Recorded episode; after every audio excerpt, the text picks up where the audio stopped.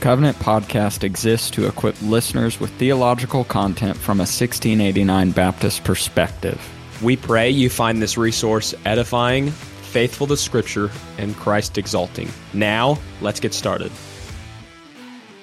Welcome to the Covenant Podcast. My name is Dewey Dovell, and I'm here today with my co host, Austin McCormick. And it is our joy to resume our study of the doctrines of grace with our dear friends, Pastors Jimmy Johnson and Ryan Pendergraft. So, gentlemen, it's great to be back with you guys today for another episode in our series. Good to be back. Good to be here.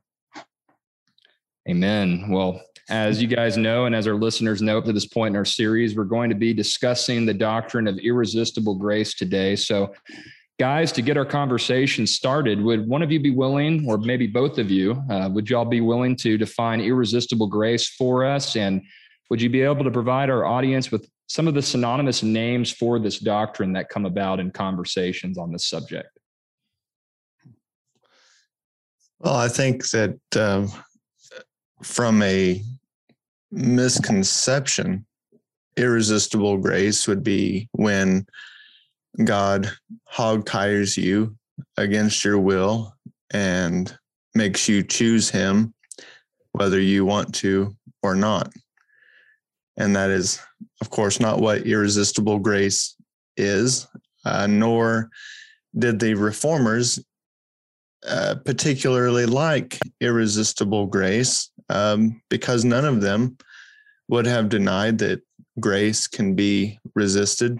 We see instances in scripture from the Old Testament all throughout the New where, where God's grace is constantly being resisted and rejected. Peter's sermon to the Jews, you know, he calls them stiff-necked and hard-hearted, always resisting the Holy Spirit. And so I lead off with the misconception just so that way we can correct it and say that irresistible grace doesn't mean that God forcefully causes someone to choose him against their will.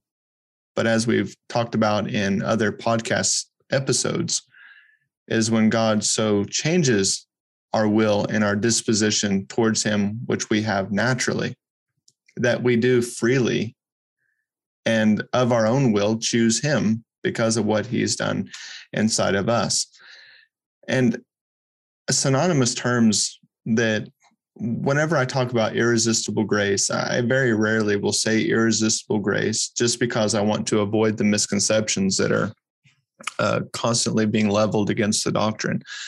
I I tend to like to use the term the effectual call. Uh, is probably the the term that I most use synonymously with irresistible grace. And in the effectual call, it, it does just that. It, it's what I just described of of something taking place inwardly in the life of the regenerate by which they freely choose uh, Jesus Christ. Uh, the difference between that it would be the outward call of the gospel. And so you would have people would say, well, the gospel goes out to all people and all people resist. And therefore, we distinguish between the outward call by which all people are to hear the gospel. You know, every Sunday morning I get up and, and I preach to the congregation, knowing very well that there are lost people in church every Sunday.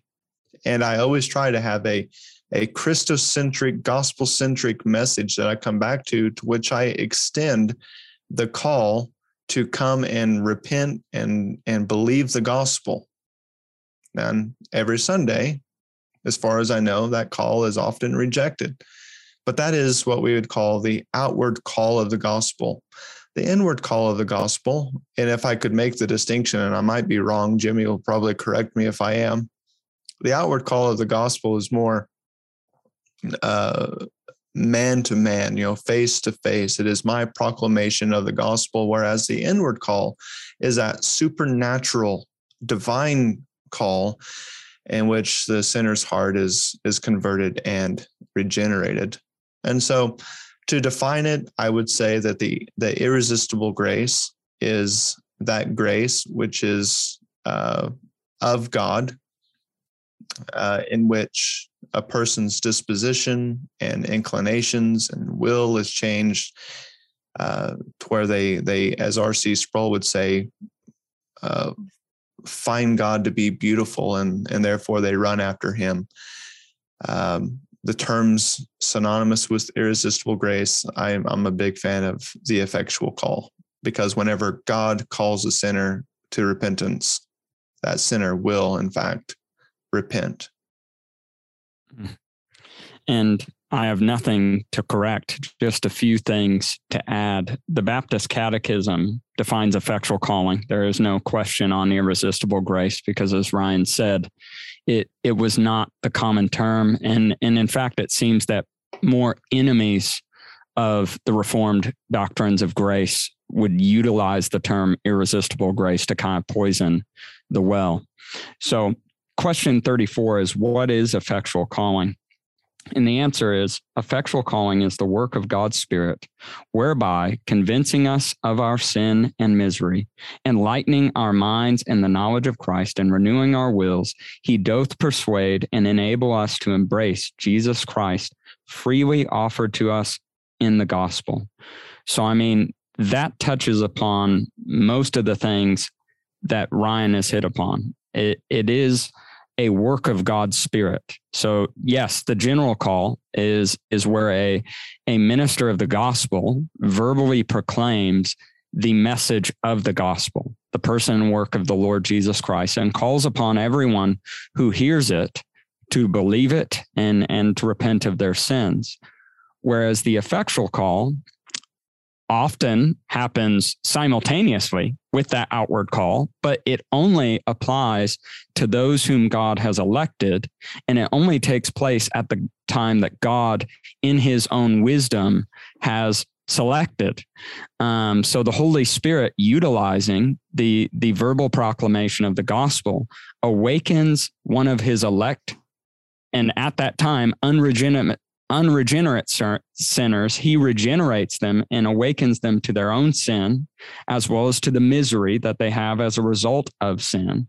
It enlightens their mind to the knowledge of the gospel so that they don't only know the facts about the Lord Jesus Christ, but they actually know him in an intimate and a real and a true way and renews their wills because that's one of the fundamental areas of of depravity or where we see depravity really take its root is in the will of man, where man's desires are for those things that are not of God. So even when man might be able to apprehend something to be true about God, their will is always going to be going against what even their mind may conceive to be true because they hate God and they don't want him. Whereas in effectual calling, the Holy Spirit actually changes man's will. It it is, and I'm sure Ryan will get into this as we look at the scripture passage. It, it's God taking a heart of stone and replacing it with a heart of flesh. It's it's making someone alive to things that they were not alive to before.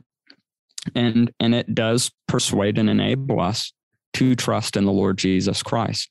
So with Ryan, I'm in complete agreement that effectual calling is is probably the best way to describe it. Um, because when that call takes place we we would say that it is not resisted. It is effective for the end which god purposed it. And and also just to take us back to things we've talked about before effectual calling is not a doctrine to be thought of or considered in isolation. You have to connect it with election um, and and predestination. And if if you don't connect it with that, yeah, of course it will make very very little sense. If you take it alone by itself, um, it it gets very confusing. But these doctrines, I would argue, are to be taken as a whole. And of course, the divine decree and, and the decree of predestination in particular precedes effectual calling and is is really the source of of where effectual calling comes from. And it's it's the person of the spirit who is appropriated that work most often in the scriptures. Go ahead ryan i uh, just just so we're we're clear on things and this is my question to you uh, and I'm not the host, so Dewey and Austin, I would ask your permission to ask Jimmy a question.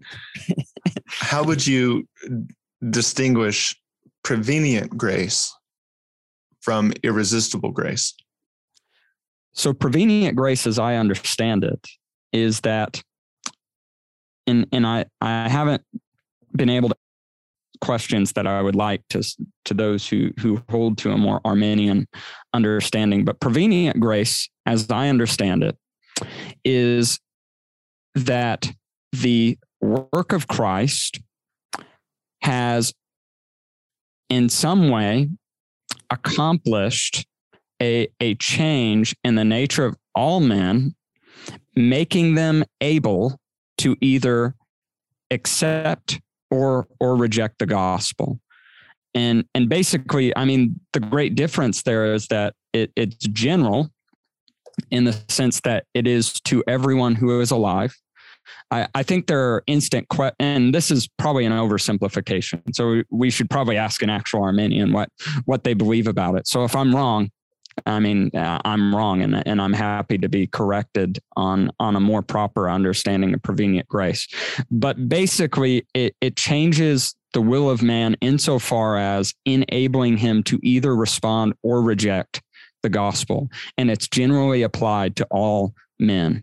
Um, whereas irresistible grace is is not resistible. Um, and in fact, it always produces the end for which it is designed, and that is to make one of God's elect sinners into a regenerated saint. And, and it is more particular in, in its manifestation.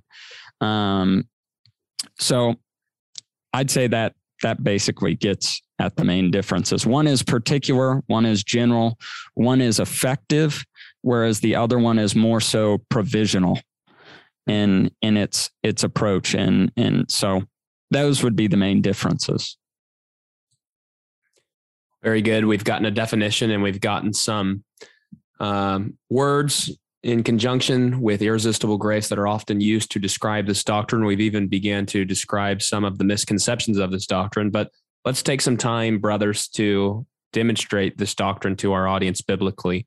Where do we, why do we believe um, irresistible grace or effectual calling from the scriptures? Well, I still like going in all of the episodes. I think we've we've touched on it um, at various times, but you know, Paul's golden chain of redemption in Romans 8 28.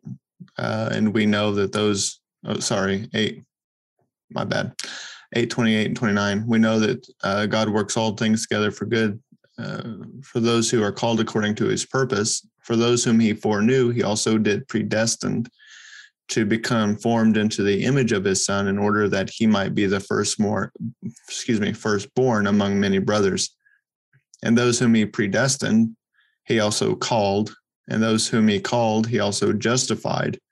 And those whom he justified he also glorified.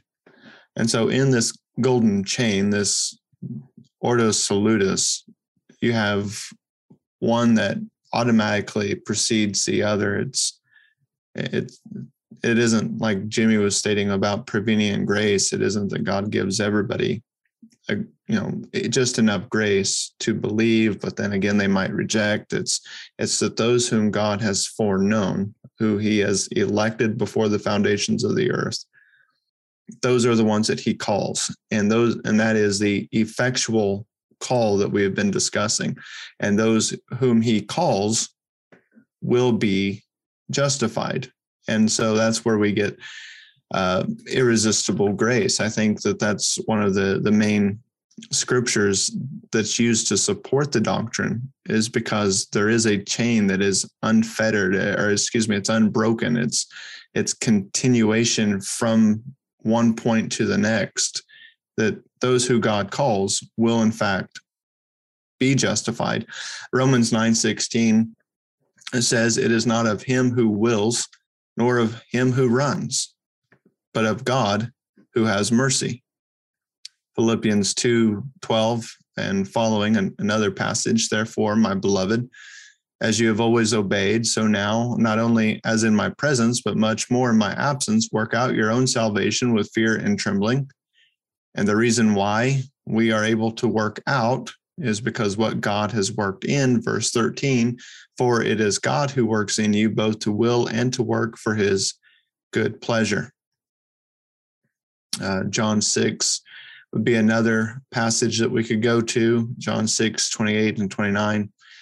Uh, then they said to him, What must we do to be doing the work of God? And Jesus answered, This is the work of God, that you believe in him who he has sent, where faith is declared to be the work of God. And so, faith, where Jesus says, What must we do? Or, excuse me, those asking Jesus, What must we do to, to do the work of God? Jesus' response to them is that you would believe by faith in him, which would show that faith working in us is primarily and uh, preeminently, even before uh, our choice, as it were, is the work of God. The same thing in Philippians 2, the passage that I just read, is that we are able to work out our salvation, not because we will it, but because God has worked in us salvation already. And then, of course, Romans 8, 29 and following the verses that I just read. Acts 13, 48, uh, God, we see there, appoints people to believe. Uh, the Gentiles, they've they've rejoiced to hear the gospel, and as many as were appointed to eternal life believed.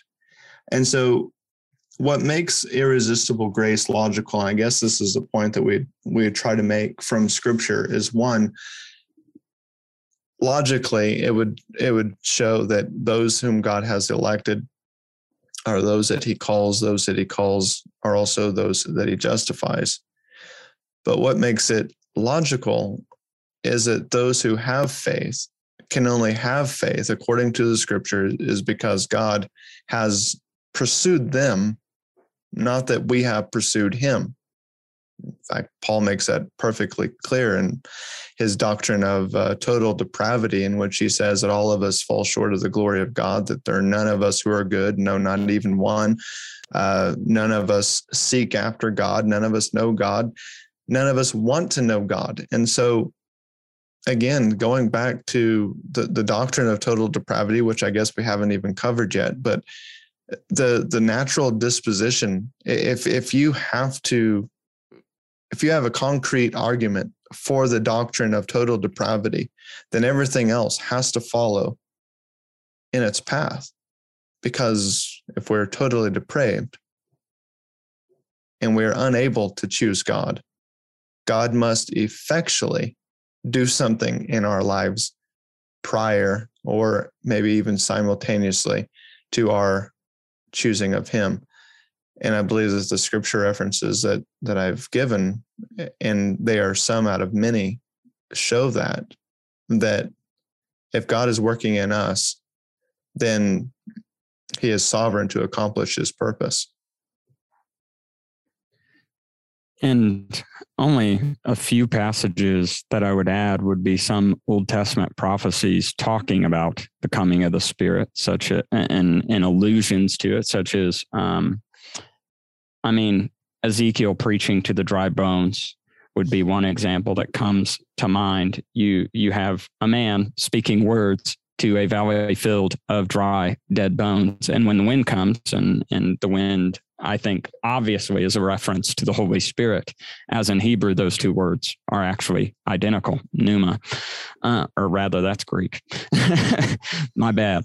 Um, but um, and then you have those bones taking on um, flesh sinews and you have these these men who are alive after that and and it's not the mere uttering of words that that caused it but rather the spirit of god who accompanied those uttering of words and and again for for the the passage that i alluded to earlier also from ezekiel talking about a heart of stone being being replaced with a, a heart of flesh. And even the rationale of, of total depravity, and I'm, I'm having a hard time recalling where this is at in Jeremiah. I believe it's Jeremiah 7, but um, essentially, Jeremiah talks, uh, poses a question about whether or not an Ethiopian, or rather makes a statement, an Ethiopian cannot change his skin color, a, a leopard cannot change its spots, and, and so a man cannot change himself, is essentially the argument that is being made there. And, and the remedy, of course, comes from the promise of the new covenant in Jeremiah 31. And I'll just read this passage um, beginning in verse I'll go down to verse 33 of chapter 31. It says, For this is the covenant that I will make with the house of Israel after those days, declares the Lord. I will put my law within them, and I will write it on their hearts, and I will be their God, and they shall be my people. And no longer shall each one teach his neighbor and each his brother, saying, Know the Lord, for they shall all know me, from the great or from the least of them to the greatest, declares the Lord. For I will forgive their iniquity, and I will remember their sin no more. Um, in the new covenant, God is is promising to to produce the end that He desires to be a God for a people and for those people to be his people. And he does that by writing his law. You notice the first person pronoun I will do this, I will do this, I will do this. It, it's God who is doing it, and it, it's man who is receiving it. So even even in the Testament, when the new covenant is promised, when the coming of the Spirit is promised, it it alludes to this work of God changing people in ways that they they could not otherwise change themselves. And and even when we go to the book of ephesians which uh, i'm going through right now and and and the passages particularly in the first three chapters over and over again you have these triads of of the triune god being attributed or or um, credited with salvation in its entirety. Um, we were dead but in Christ were made alive. And, and I don't think that's just a change in position I, because we have not merely been saved positionally, but, but we have actually been um, united to Christ and are being conformed to his likeness by the Holy Spirit. God chose us that we should be holy and blameless before him. And, and how does that take place? Is it us doing it or is it God doing it? And I, I think the answer of Ephesians um, and the rest of scriptures is clearly it's God who is the primary actor bringing about all these things that pertain to salvation. And, and that is why there is no room for boasting. It's because it's it's God who who has done it. He he has done the work from beginning to the middle to the end. Amen. Well, I think it goes without saying that um, both Jimmy and Ryan have spent extensive amount of time studying the doctrine of irresistible grace in seminary, but also preaching and proclaiming the biblical basis for this doctrine from the pulpit when uh, they have opportunities to preach such text where this truth is being expounded in the Word of God. I want to shift gears now to some of the common objections to the doctrine of irresistible grace. So I, I want to maybe ask this question in a twofold manner. Jimmy and Ryan, what are, let's start with what are some of the more common objections to this doctrine? And then maybe just if you feel led to do so, in your experience studying this doctrine at the academic level in seminary versus your experience of hearing objections to this doctrine at the uh, lay level in the local church, do you find that the objections are similar, or is there a difference between the more academic approach to objecting to irresistible grace versus, say, uh, the more ordinary um, layperson approach to objecting to this doctrine. Would definitely love to hear your thoughts um, on on this question, and I think many of our listeners would benefit greatly from it. Well, for me personally, the the academic objections and the lay objections are the same.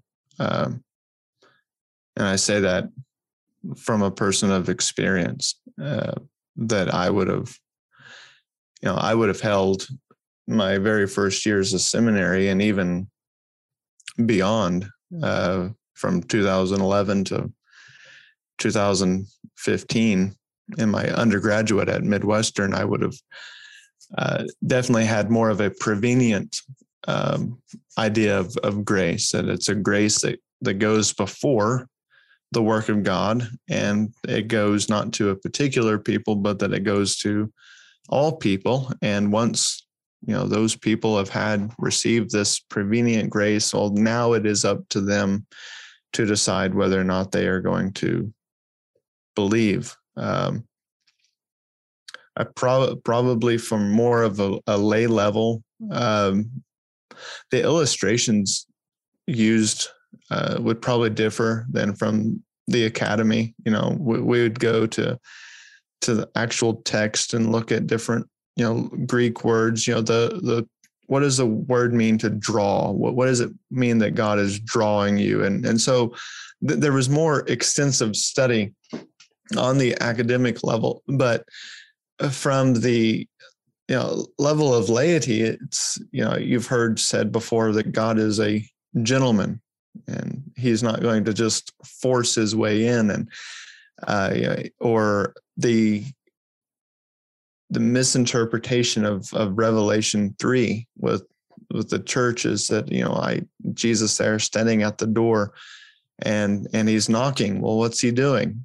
You know, well, according to many, he's knocking on the heart of a sinner's door. You know, growing up, uh, one of the pictures in my parents' hallway was a picture of of Jesus, which I'm sure most of us are acquainted with and familiar with. He's standing outside the door, and this door is is grown up with vines, and you know, there's it's just it's difficult to get in just by looking at it. But then to make matters even worse, there's no doorknob on the outside of the door where he can just open it and come in. So he's just you know constantly knocking and um, what, what's the hymn sometimes we sing and I, have requested that we never sing it again. In the fact, Savior I, is waiting.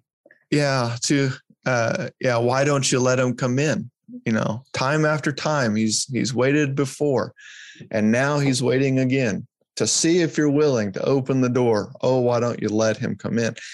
And that's you see that more on on a laity level. Yeah, it's cringeworthy. Um, I would say the difference. I the argumentation I would say are similar.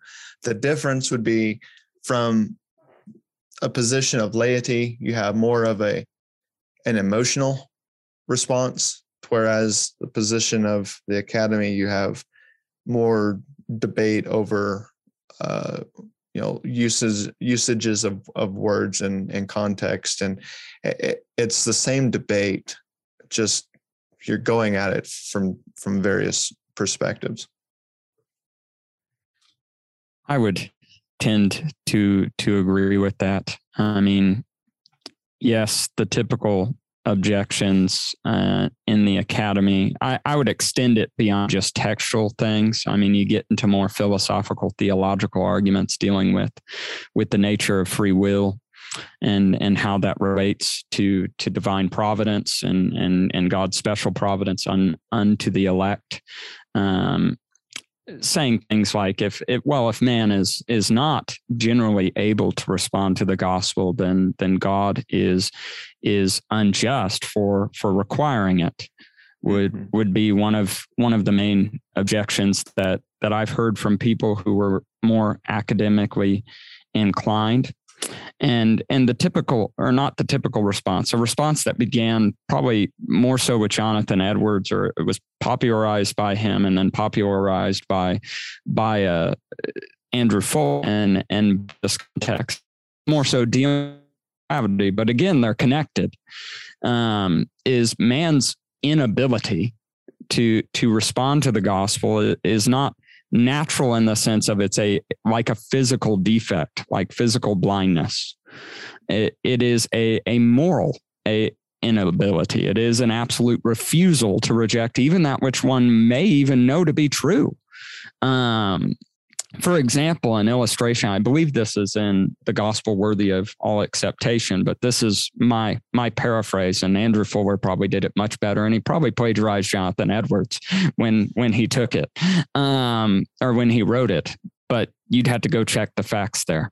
Um, but essentially, you you have gentlemen walking, or you have men walking towards a cliff, and and what the Arminian thinks we mean by total inability is they they essentially mean think we mean that man walking towards the cliff he's physically blind. He just can't see the cliff. And he's being commanded to to turn away from the cliff that he can't he can't see. Whereas the way that that i would characterize it and i, I think is a more proper way is man eh, you have someone calling to this man who's walking towards this cliff calling him to to turn away from it. And the man sees the cliff but rather than turning away, he just closes his eyes and walks off um, because he he refuses. It, it's like the man who who walks outside and says the sun doesn't exist um, because he can't see it. All the while he's he's clenching his eyes um, shut. Um, so I mean that's a more I'm giving illustrations of how to respond to that. But I mean in terms of an actual objection, there is is essentially that that God again it's the unfair thing. It's not not fair and even the way that Ryan described it almost makes makes God sound like he he's an abuser or something like that just abusing men's will and and I think what I've said responds to that too it's like well yeah in a, in a sense um, God doesn't force the man to open his eyes and regeneration, but rather he does heart surgery and and and awaken and and enables the man to actually open his eyes from an inward um, disposition and not merely an outward. Again, it's getting too physical is the way that they tend to illustrate it. But another objection that that I've heard recently and really it comes down to paragraph four of of chapter 10 in in the second london it reads Others not elected, although they may be called by the ministry of the word, may have some common operations of the Spirit, yet not being effectually drawn by the Father, they neither will nor can truly come to Christ, and therefore cannot be saved. Much less can man that do not receive the Christian religion be saved be they never so diligent to frame their lives according to the light of nature and the law of that religion they do profess. And so, in reading that, someone will say, well, this is saying that even if someone um, genuinely comes to to believe on Christ, according to this, they can't unless they're because they haven't been effectually called. Some person out there who's not effectually called genuinely wants the Lord Jesus as as their Savior, even though they haven't been elected, even though they don't have the effectual call. Um, this is saying that that they can't. Like God's just going to close the door on them, and this is an emotional argument, right? Um, because that's not at all what I mean. First of all, the confession is being descriptive and not necessarily prescriptive. It's not telling us to do something. Um, it's not talking about us preaching the gospel to the lost or inviting the sinner to to believe in Christ. It's describing God's activity that that is invisible um, and going on simultaneously in and through the ministry of the word. It's not talking about the verbal proclamation of the gospel itself. Um, so to respond to that, I mean, you just simply show that well no that's not what we're saying. We're we're in fact saying that there is no such person that that comes to the gospel who is unelected and not effectually called that that that hypothetical man doesn't exist. Um, and and in reality we we all by nature going back to total depravity are are heading in the opposite direction of where god would call us and and would resist that general warning to to turn and be saved. But the effectual call is talking about god's invisible work um, by the person and work of the holy spirit to to make men who are unwilling to to respond willing by awakening them to their own sin, awakening them to the beauty of Christ and and his salvation and and drawing them to to take hold of that gift that is offered by the general call and I would go further to say anyone who does respond to the gospel and and trust in Christ and and receives him they they are saved and and and i would say that they have been effectually called at that point. and and i we're probably going to get into practical stuff but i'll i'll end with that and get off my my soapbox but that's that's one objection that i've heard even even recently now that our dear brother Jimmy is off of his soapbox and has helped us to transition, we can go ahead and get to the practical stuff to use his words. So, what are some of the practical and devotional applications of the doctrine of irresistible grace? Evangelism and preaching.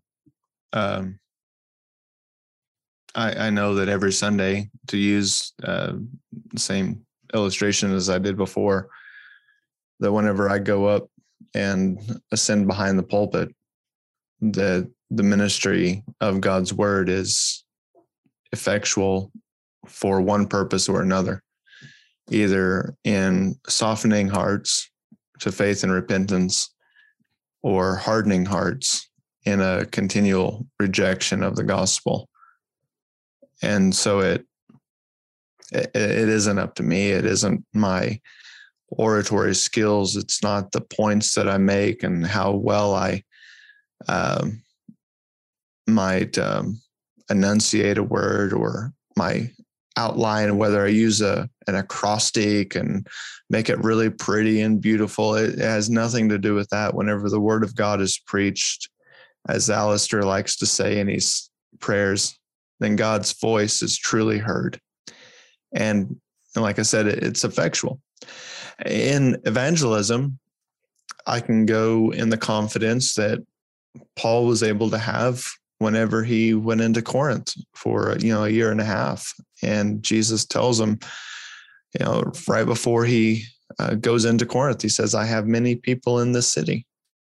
You know, Paul, you're going to have an effective ministry in here, not because of anything that you're doing, but because my elect are in this city and they are going to hear the gospel. And because of irresistible grace, because of the effectual call, they will respond. And so I know that success in, in evangelism is uh, not based upon my skill, but is based upon God's sovereignty.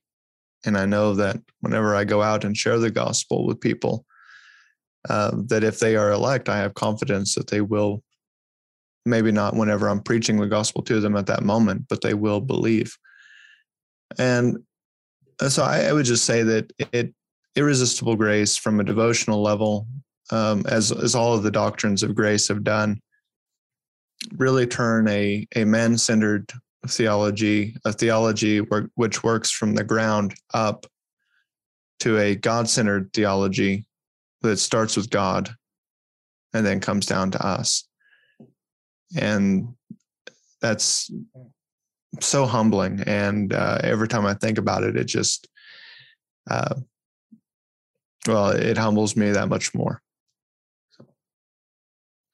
Amen. And and I really don't have a ton to add to that. Just words of affirmation of what's already been said. Uh, the doctrine of effectual calling it it takes a burden off of a preacher and a pastor or anyone who's evangelizing that they were never meant to carry. And I think that that's an important point because there are sometimes, and and unfortunately, Calvinists can fall into this as well, where where we put so much pressure on ourselves, or or even our our hearers, to be outstanding witnesses, um, to to have polished presentations of the gospel, to do everything right and well. We we expect the sermons to be orderly. Um, an acrostic would be quite amazing, but at the very least, the sermon must be alliterated, or have or or have a, a rhyme or an acronym or or something of that nature, or and just get so we bog people down when we have just really, really, really unrealistic expectations for what these these things can do. And that's not to say that God doesn't use skill or or gifting people of greater gifts to greater extent and stuff like that. That's not to denigrate the means that god uses for these things or that we shouldn't give forth effort but we do need to always remember that it always comes back to god. He is the one who brings the growth. We sow and water and pray and wait and it's god who brings growth. And if you're a pastor and you're listening to this, or or if you're just a member who's really, really concerned about sharing the gospel with lost people and and have have shared your heart out and and and preached until your voice is is tired and just over and over again all you seem to be reaping is negative responses. Remember that it's likely not in any way your fault if you're being faithful and and preaching the truth um you've done what god has called you to do. You're not going to get to the end of your race and god's going to ask for a quota of how many people responded to to your your messages. No you you won't. If if you have faithfully ministered the word and and been a faithful witness for the Lord Jesus Christ. He he will call you his faithful servant and welcome you home and and free you of all all the other burdens, um, both those that are genuine burdens and those that we put upon ourselves. Um, so I know that your calling is is to preach the gospel, to preach it with as much clarity as you can, and then rest in the God who saves and the God who who uses his word to to draw lost sinners unto Christ and to make those who are now saints more and more like Jesus. Trust that he will do what he has said. And and on in addition to that, um, saying all that, the doctrine of effectual calling makes a lot of the pragmatism that we see in our day absolutely unnecessary because we we are not called to entertain goats. We we are called to to feed sheep first and foremostly. Um, so pragmatism, just because something works, um, does not mean that is the right thing to do. Because again, it's God who saves. It's not Jimmy. It's not Dewey. It's not Ryan. It's not Austin. It's not you, listener, who who saves people. It, it's God who saves people. And and by his grace, he allows us sometimes to to be participants in those events and and to proclaim that gospel message that someone responds to. But again, we we give him the glory. So effectual calling, if you have a proper understanding of it, you can wholly give yourself to the ordinary means of grace and just ordinary faithful ministry because you know it's God who does the work. You don't need to kill yourself. You don't need to beat yourself up after every sermon that you feel is bad. Um, you can just rest in God, and and He He most certainly will do the work, and He'll even use you. I, I have no doubt about it. So that's my word of encouragement and and some of the the devotional thoughts. Our our host, do you have any additional thoughts that you would like to add? Well, for me, uh, as as a man who has served in pastoral ministry now for a couple years and has experienced the highs and lows of sharing the gospel with family members and friends and seeing those who respond positively and those who respond negatively to the exact same message it just is so encouraging to know that we can rest in God's perfect ability to save those whom he desires, to use whatever means necessary to accomplish that end. And um, to know that man's ability to resist God's calling is not more powerful than God's ability to bring about their salvation. And I think when pastors and Christians get that, it changes everything. And it allows us to, as, as you said so well, Jimmy, allows us to rest and, and the kindness and the gracious providence of our God. And um, I hope that this has been a, a very encouraging discussion so far uh, to our listeners, especially for those uh, who who may have struggled in the past or may be struggling right now with how they can go about sharing their faith with others. Um, and ultimately, just from a purely uh, devotional aspect, which is what our previous question entailed, it's it's encouraging and it's incredible to see how high theology does not lead to dry, sterile, uh, lifeless religion, but it it really does penetrate the depths of our heart as believers. So I hope that that has been an encouragement to you, listener. And uh, on that note, uh, just to get us into our next question, unless Austin has something he wants to add, he's shaking his head no. So um, I'll proceed with the next question then. Um, for those of our listeners who may be looking to grow in their understanding of irresistible grace, whether it be theological or whether it be devotional, for somebody who is listening to this episode today, maybe has been following our series up to this point, um, what would be some of the key resources that you would recommend to them to be better educated on this key aspect of the Christian salvation experience? Jimmy, go ahead. um, I haven't been able to read the entirety of this book, but the excerpts I've read are very good. Matthew Barrett has a, a book on effectual calling. I believe it's a, a refined version of his doctoral dissertation. And what I've read is is very, very helpful. I mean, utilizing the Sam Waldron's modern exposition of the 1689 is very helpful. Also, I believe it's Chad Van Dixenhorn. I don't, yes, it may not be Chad. It's something Van Dixenhorn.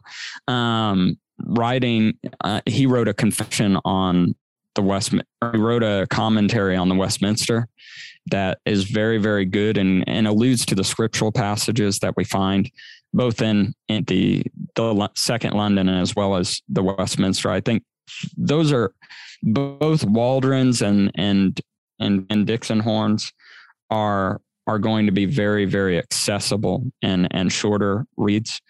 Um, and then some of the old ones we've we've recommended the reign of grace by abraham booth has a section on effectual calling. The cause of god and truth by john gill. Um, i mean it talks about all of the doctrines of grace from various angles both in terms of church history but also common objections. And in truth i would say if you can get your hands on the cause of god and truth that and that is a great all around resource. I mean, it's just hundreds upon hundreds of pages. Austin is is holding a book up. He should say what it is. Is that the Potter's Freedom? No, it's titled "Help to Zion's Travelers" by Robert Hall. Um, I believe yeah. this was a book that helped some of the particular Baptists understand the doctrines of grace in the 18th century. Um, this particular volume that I'm holding in my hand does not belong to me. I'm borrowing it from Dr. Chris Holmes, but uh, it addresses all the doctrines in it, I believe. Well, there you go. There you go. That that would be one to go to, or or even just finding old sermons by some of the guys we've mentioned. Um, many of them you can find online uh, on the text that we've mentioned, and they'll they'll go into doctrinal expositions. Uh, another resource that that I think is very accessible and would be helpful if you're studying any confessional document from the 17th century is is the body of divinity by Thomas Watson. And John Flavel also has a commentary on the shorter catechism or, or a body of divinity by Thomas Ridgley, which would actually be a commentary on the larger catechism. All, all of those are just very, very helpful um, in parsing things out. And, and many times they deal with some of the objections of their days. And in many cases, the objections of their days are a lot more sophisticated than the ones that that you're going to run into, but they do address more pastoral things too. So those would be the ones I recommend. We've kind of talked about final encouragements under our heading of practical and devotional applications. It has been some time since uh, we've recorded an episode together, the four of us, Dewey, uh, Pastor Ryan, Pastor Jimmy, and myself. Um, Jimmy, especially, has not been visiting with us on the Covenant podcast weekly like he had in the past. And this is not to disparage or um, to cast him down, but uh, he has been given uh, a lot of extra responsibility with uh, growing church. And so, uh, Jimmy, I was going to see if you wanted to just talk about why you haven't been with us as much recently and um, why that's been a good thing. well, it as with many things, this side of glory, there are mixtures of of good and bad. But by God's grace, Vista Baptist Church has has grown um, quite a bit since I've been here in terms of both spiritual maturity, which of course is more important, and and spiritual depth, but also numerically, our our churches has been growing, and and again, that's by God's grace. People are hearing the word some people are converting some people are traveling. Long ways to to come to a church where where the gospel is preached. And even ryan's had that at first baptist as well people traveling long ways to just hear the bible faithfully exposited. So both of us have have experienced that.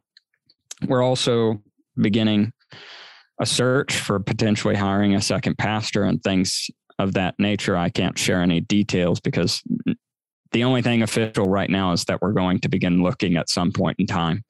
Um, but that has been another good thing. And just with a growing church, I mean, the drawback of that is you get more responsibility and and more people are hurting, more people need pastoral care and and some people um, who were at the church before it started to grow can grow jealous of those who who join the church. So those kinds of things can happen. Um, and and some of it is likely my my own personal faults and failings but so i mean the good stuff is the church is growing. Um, the bad stuff i mean i've had some health complications that that have that really is where i first kind of started getting off of the podcast for a little while. Thankfully, nothing too serious has has been found, and my health seems to have improved all on its own. So I I praise God for that. But it's just a season of growth at Vista Baptist Church, and I'm I'm immensely immensely grateful, and I'm eh, for the most part looking very much forward to what God does. But I mean, I think it's important for people to remember because many people are not going through a season like the Vista Baptist Church where where there is growth. Even faithful ministers who who are ministering the word are not going through seasons like that. And and again, I want to come back to, to remind those folks that it's not necessarily because you're doing anything wrong. I had a gentleman ask me, "Oh, what are you doing at Vista Baptist Church? Why why are you growing?" And I said, "Well, this isn't to sound mean or sarcastic. It's like we we've given ourselves to the means ordinary means of grace. We we we preach the word, we pray. We do have a children's program, but it's not all fun and games. It's like the word is just being taught. Parents feel their children are safe, so they bring them there. Um, and stuff of that nature. So it's not like we have any gimmicks or any I, I have no no help in terms of a magical button that you can press to to make your church grow. For the most part my time here has not been like it has been in the last year. Um, so god in in his providence at this time has decided to bless vista baptist church with numerical growth. But he could just as easily take that away and he would still be just as faithful and just as good. And I would be just as responsible to keep doing the things that I'm doing. Um, so, pastor, wherever you're at, church member who who's very concerned about the state of your church, if you're being faithful, I I know this is these are the ter- terrible words, and no one likes to hear them. It, sometimes we are called to wait. And I, I get that not from me, but I when I visit people, I, I this month typically I've been going to Lamentations three, and and of course you you likely know that Lamentations is mostly a, a God centered complaint from, from the author uh, Jeremiah as he, he laments and mourns over the fall of Jerusalem and all that went into that.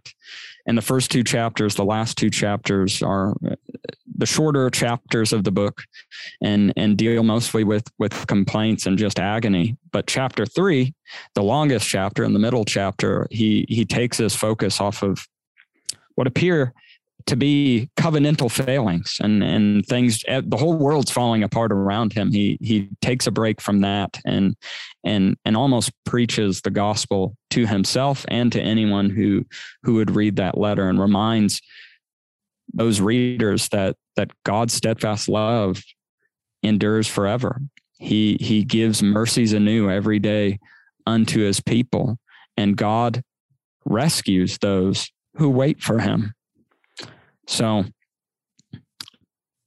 one word summary of, of the Christian life at times is wait. Wait. And, and you can wait because the God that you wait for, he is always faithful and he is always true. And, and, and know that we here are, praying for you and, and each, each one of us here has gone through ups and downs of ministry. Um, so we know where you're at, but God is always good. He's good in the good seasons and in the bad. So take heart. Thank you for the update, Jimmy, about uh, why you haven't been joining us as frequently. But uh, in your absence, we have been blessed with uh, Brother Dewey joining us uh, even more during this season and uh, becoming a co host of the Covenant podcast and being able to get some um, interviewees on our show. Recently, Dr. Eric Weathers was on uh, as we're recording this week, and Dr. Steve Lawson. So we're grateful for uh, his contributions to the Covenant podcast and how the Lord has seen fit to use him in this role.